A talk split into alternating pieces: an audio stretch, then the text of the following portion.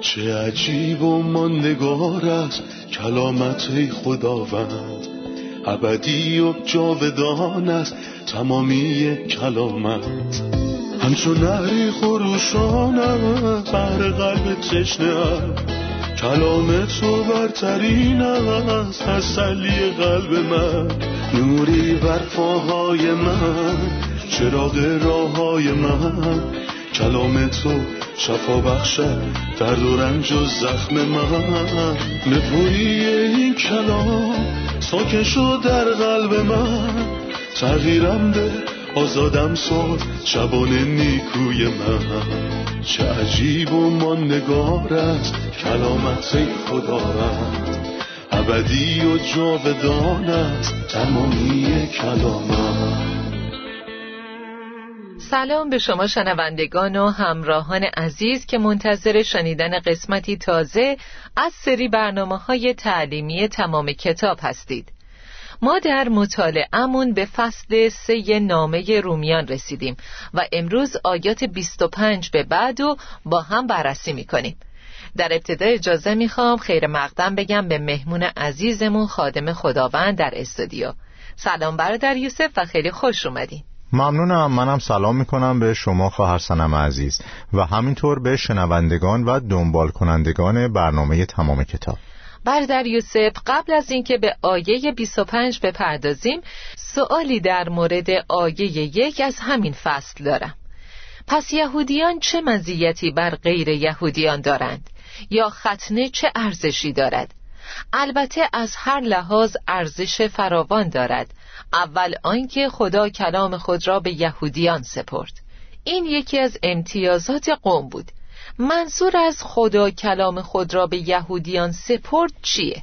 مشخصه که این متن به همه امتیازات اشاره نمی‌کنه اما به بعضی از اونها در فصل نه اشاره شده. در اینجا اصطلاح اول آنکه نشون میده یکی از مهمترین امتیازاتی که به این قوم داده شده اینه که کلام خدا بهشون سپرده شد. به طور خاص ازتون به خاطر این سوال تشکر می‌کنم چون متاسفانه خیلی از فارسی زبانان به دلایلی غیر روحانی و غیر کتاب مقدسی به عهد عتیق اعتماد یا رجوع نمی.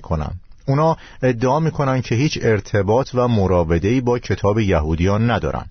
این افراد در معرض شرارت وحشتناکی هستند. چون پولس رسول در رومیان فصل سه میگه که کتب عهد عتیق کلام خدا هستند و هر کسی اونا رو رد کنه کلام خدا رو رد می‌کنه. وای به حال کسی که کلام خدا رو تحقیر می‌کنه. با توجه به اینکه کتب عهد عتیق کلام خدا هستش ما چه چیزی رو در مورد الهام می‌فهمیم؟ آیا اینها الهام لغوی بودن یا فقط افکار خدا رو منتقل می‌کردن؟ شایدم فقط به نویسندگان این امکان رو می‌دادند که این کلام رو به زبان خودشون بیان کنند در حقیقت ما به الهام لغوی باور داریم و الهام افکاری که در اون نویسندگان افکار خدا رو به زبان خودشون بیان کردن به کلی رد می‌کنیم. مثلا کتاب مقدس در کارهای رسولان فصل هفت میگه که موسا پیام زنده رو از خدا دریافت کرد تا اونو به ما بده. و اینها افکاری نبودن که موسا از زبون خودش بهمون به بگه بلکه پیام زنده بودن. همین مفهوم در اول قرنتیان فصل دو هم اومده که میگه ما درباره این حقایق با عباراتی که از حکمت انسان ناشی می شود سخن نمی‌گوییم بلکه با آنچه که روح القدس به ما میآموزد. پس کلام خدا به واسطه روح القدس بیان میشه. فکرش از خداست و این یعنی مکاشفه و کلام از خداست و این یعنی الهام. برگردیم به آیه 25 که درباره عیسی مسیح میگه زیرا خدا مسیح را به عنوان وسیله برای آمرزش گناهان که با ایمان به خون او به دست می آید در مقابل چشم همه قرار داده و با این کار خدا عدالت خود را ثابت نمود زیرا در گذشته به سبب بردباری خود گناهان آدمیان را نادیده گرفت. چون این آیه مهمی در نامه رومیانه و درباره عهد قدیم و جدید و همینطور گذشته حال و آینده حرف می‌زنه لطفا برامون تفسیرش کنید و بگین که در این آیه چی می‌بینین من در این آیه درمان، علاج و شفا می‌بینم. فصل های یک و دو و نیمی از فصل سه درباره نیاز ما به علاج و درمان و کفاره گفته. این آیات ثابت کردند که همه انسان ها گناهکارند چه یهود و چه غیر یهود. حالا این آیه به ما میگه که علاج دست خداست. اما اکنون نیکی مطلق خدا که تورات و انبیا بر آن شهادت دادند آشکار شده است. خدا بدون در نظر گرفتن شریعت و فقط از راه ایمان به عیسی مسیح همه ایمانداران را نیک می شمارد زیرا هیچ تفاوتی نیست. همه گناه کردند و از جلال خدا محرومند. اما با فیض خدا همه به وساطت عیسی مسیح که آنان را آزاد می‌سازد به طور رایگان نیک محسوب می‌شوند. در اینجا به شالوده اشاره شده که خدا مطابق با اون نیکی رایگان و از طریق فدیه عطا می‌کنه. کفاره مسیح در واقع شالوده همه برکات عظیمیه که در مسیحیت به ایماندار عطا شده. پس آیات 25 و 26 در مورد پایه و شالوده صحبت می کنند و تمام نامه رومیان رساله‌ای درباره پایه و شالوده است. در اینجا یه اصل اساسی وجود داره یعنی کفاره. خدا مسیح و داد تا از طریق ایمان به خونش کفاره باشه. این عمل کفاره مسیح دو مأموریت رو به انجام رسوند. یکی برای دوره قبل صلیب و دیگری برای بعد از اون. در حقیقت به لحاظ زمانی صلیب یه نقطه محوری محسوب میشه. آیا مردم قبل از مسیح از صلیب مسیح نف بردن؟ بله البته. چون بدون کفاره مسیح هیچ کس در دنیا نمی‌تونه نجات پیدا کنه.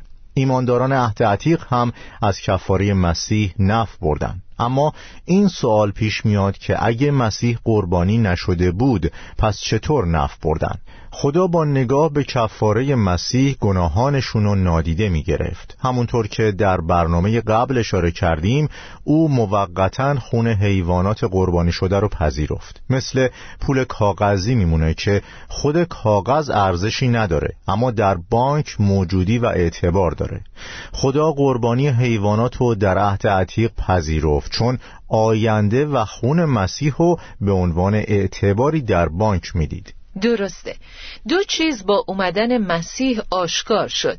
مورد اول رو در آیه 25 می‌خونیم. یعنی نیکویی مطلق خدا. خدا با بردباری گناهان گذشتگان رو نادیده گرفت. ممکنه سوال پیش بیاد که خدایا چطوری نادیده گرفتی و نفرستادیشون جهنم؟ متاسفانه بعضیا ادعا می‌کنن که ایماندارانی که قبل از صلیب زندگی می‌کردن رفتن جهنم. این غلطه. اونا به جهنم نرفتن. چون اینجا می‌خونیم که نادیده گرفتن گناهان گذشتگان به خاطر بردباری خدا بود که می‌دونست در وقت کامل مسیح جانشو فدا می‌کنه و گناهان آدم، اسحاق، یعقوب، موسا، یوشع و بقیه رو میامرزه. خدا چه زمانی نیکی مطلق خودشو آشکار کرد؟ او بردباری خودش در عهد عتیق نشون داد. اما چه زمانی نیکی و عدالتش رو آشکار کرد؟ وقتی مسیح اومد و گناهان ایمانداران عهد عتیق رو حمل کرد.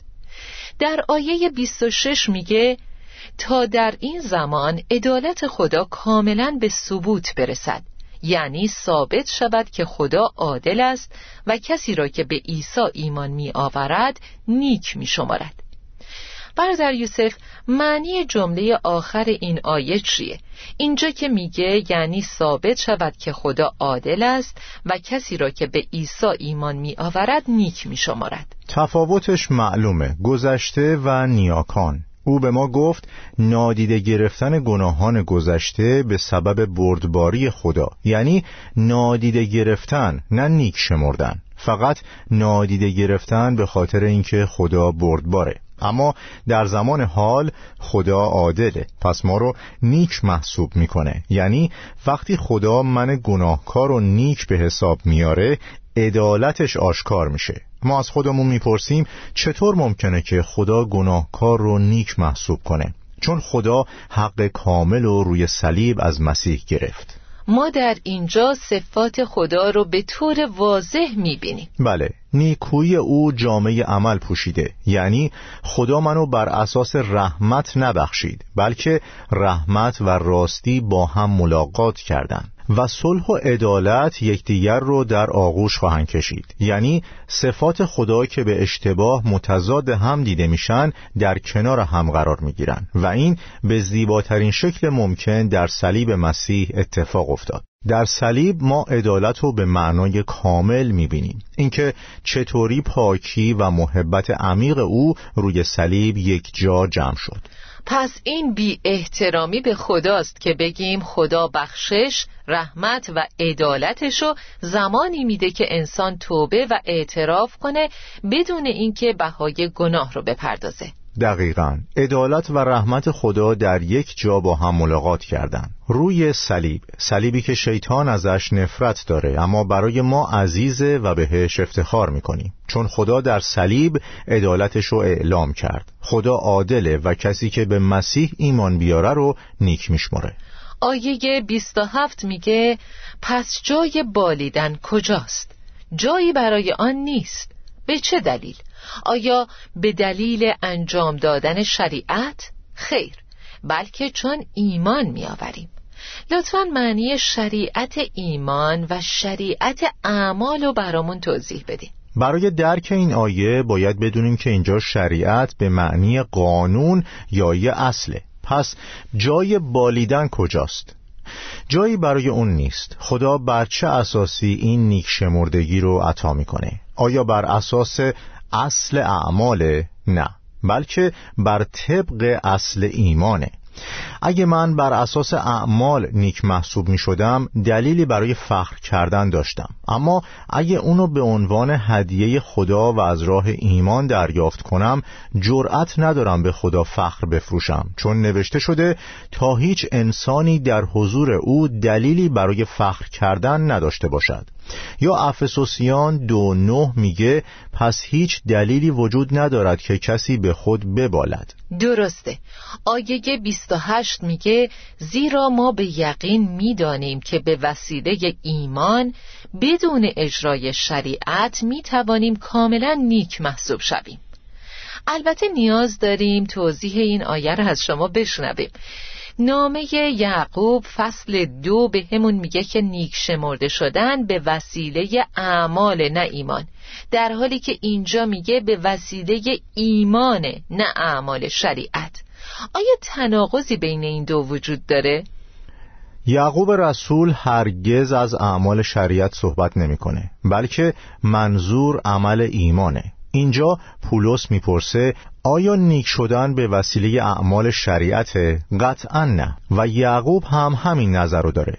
اون نگفت که نیک شمرده شدن به واسطه اعمال شریعته تنها تفاوت بین پولس و یعقوب در این زمینه اینه که پولس به ریشه می‌پردازه اما یعقوب به ثمرات توجه می‌کنه. چون پولس روی ریشه تمرکز داره درباره ایمان صحبت می‌کنه. ریشه ایمان حقیقیه که خودشو با ثمره‌ای که یعقوب روش تمرکز می‌کنه ثابت می‌کنه. اگه فرض بگیریم یه درختی درخت سیبه در حالی که به باور شما درخت هلو هستش میوه درخت تعیین کننده است که حق با کدومه و ماهیت اون درخت رو ثابت می‌کنه. یعقوب می‌خواد مدعیان رو کنار بزنه چون تعدادشون زیاده. پس میگه تو به من ثابت کن چگونه می‌توانی بدون کارهای نیک ایمان داشته باشی و من ایمان خود را به وسیله کارهای خیش به تو ثابت می‌کنم. یعقوب روی ثمره تاکید داره که عمل ایمانه در حالی که پولس به ریشه تاکید می‌کنه یعنی خود ایمان و هیچ تناقضی وجود نداره. پس در واقع پولس درباره به دست آوردن عدالت خدا از طریق ایمان حرف می‌زنه. ایمانی که انسانو در برابر خدا نیک محسوب می‌کنه. اما یعقوب درباره نشون دادن نیکویی به دیگران از طریق اعمال حرف می‌زنه. یعنی اعمال ایمان و نه اعمال شریعت. بله درسته. اعمال ایمان و نه اعمال شریعت. پس شما میگین که اعمال ایمان نتیجه هستن نه چیزی که ما رو در برابر خدا نیک محسوب می‌کنن. بله پولس نتیجه ایمان رو انکار نمی‌کنه. در افسوسیان دو آیات هشت تا ده میگه نتیجه کارهای شما نیست. پس هیچ دلیلی وجود ندارد که کسی به خود ببالد. و خدا ما را در مسیح عیسی از نو آفریده است تا آن کارهای نیکویی را که او قبلا برای ما مقدر فرمود که انجام دهیم به جا آوریم.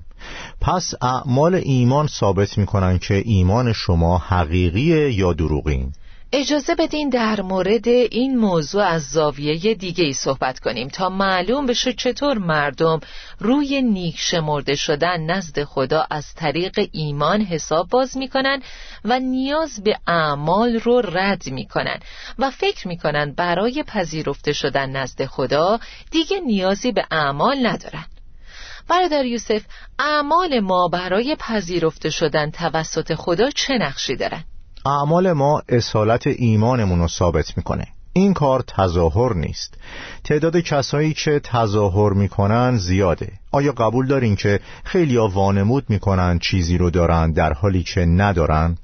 مدعیان و دروغگویان زیادن. پس اعمال به من اطمینان میده که ایمانم حقیقیه و در برابر تخت سفید و بزرگ مسیح قافلگیر نمیشم از اینکه ایمانم دروغین بوده. می‌خواید مطمئن بشید؟ ثمره زندگیتون رو بسنجین. اگر میوه خوب می‌خواهید درخت شما باید خوب باشد زیرا درخت بد میوه بد به بار خواهد آورد چون که درخت را از میوهش می‌شناسند. مسیح اینو در انجیل متا فصل دوازده گفت و درست همونطور که امید و بردباری با هم جفت شدن ایمان و عمل هم با هم جفت میشن. در آیات 29 و 30 اینطور میگه آیا خدا فقط خدای یهودیان است؟ مگر خدای غیر یهودیان هم نیست؟ البته هست خدا یکی است و یهودیان را بر اساس ایمان و غیر یهودیان را نیز از راه ایمان کاملا نیک می سازد لطفا تفسیر این دو آیه رو برامون بگین من می‌خوام اول درباره یکی از عبارات کمی توضیح بدم عبارت خدا یکی است در آیه سی توجه منو جلب می‌کنه. چون خیلی ها ندونسته افترا می‌زنن و فکر می‌کنن که مسیحیت سه خدا رو تبلیغ می‌کنه. وقتی رومیان سه بیست رو بخونید می‌بینید که پولس رسول میگه که خدا یکیه. یا یعقوب فصل دو میگه تو ایمان داری که خدا واحد است. بسیار خوب. پس مسیحیت وجود سه خدا رو تعلیم نمیده. هرگز. این یه افتراس یا به خاطر نادونی یا فریبی هست که بعضیا راجع بهش حرف می‌زنن. امیدوارم که شنوندگان عزیز ما در دام این دروغ ها نیفتاده باشند چون مسیحیت فقط یه خدا رو تعلیم میده و قطعا فقط یه خدا وجود داره. این خدا نه تنها ذاتی واحد داره بلکه عاشق انسانه و مشتاق اونو نیک محسوب کنه. از خدا انتظار میره که داوری کنه و او حتما این کار رو هم می‌کنه. اما قبل از داوری در روز قیامت امروز می‌خواد انسانو نیک بشمره در اینجا می‌خونیم که خدای واحد هم ختنه شده و هم ختنه نشده رو به وسیله ایمان که نیک می‌سازه. اجازه بدین توضیح بدم که از راه ایمان یعنی چی؟ یعنی به رایگان. همونطور که در آیه 24 خوندیم اما با فیض خدا همه به وساطت عیسی مسیح که آنان را آزاد می سازد به طور رایگان نیک محسوب می شوند خدایی که از کتاب مقدس می‌شناسیم چقدر محبت و فیضش عظیمه. در کتاب مقدس نوشته شده که آیا خدا فقط خدای یهودیان است؟ مگر خدای غیر یهودیان هم نیست؟ البته که هست. این یعنی خدا حامی یهودیان و غیر یهودیانه و او برای یهودیان و غیر یهودیان برنامه ای داره. از این آیه متوجه میشیم که خدا بر ضد هیچ کس نیست. خدا مشتاقه که همه انسانها نجات پیدا کنند و از فیض او بهرهمند بشن. پولس در اینجا می‌پرسه که آیا خدا فقط خدای یهودیان است؟ چون درباره شریعتی داره حرف می‌زنه که باعث میشه ما فکر کنیم خدا فقط طرف یهودیاست اما اکنون نیکی مطلق خدا که تورات و انبیا بر آن شهادت دادند آشکار شده است. پس در جواب به سوال پولس میشه گفت خدا خدای غیر یهودیان هم هست. این موضع فوقلاده خدای ما در عهد جدیده. خوبه که بدونیم خدا طرف انسانه. او انسان رو تجهیز می‌کنه و بر ضدش نیست. و همیشه به دنبال این بوده که انسان رو نجات بده. جلال برو باد و شکر برای خدایی که فیضش عظیم و فراتر از تصور ماست. آمین. ممنون برادر یوسف. خب عزیزان استراحت کوتاهی می‌کنیم و خیلی زود با ادامه درس برمیگردیم.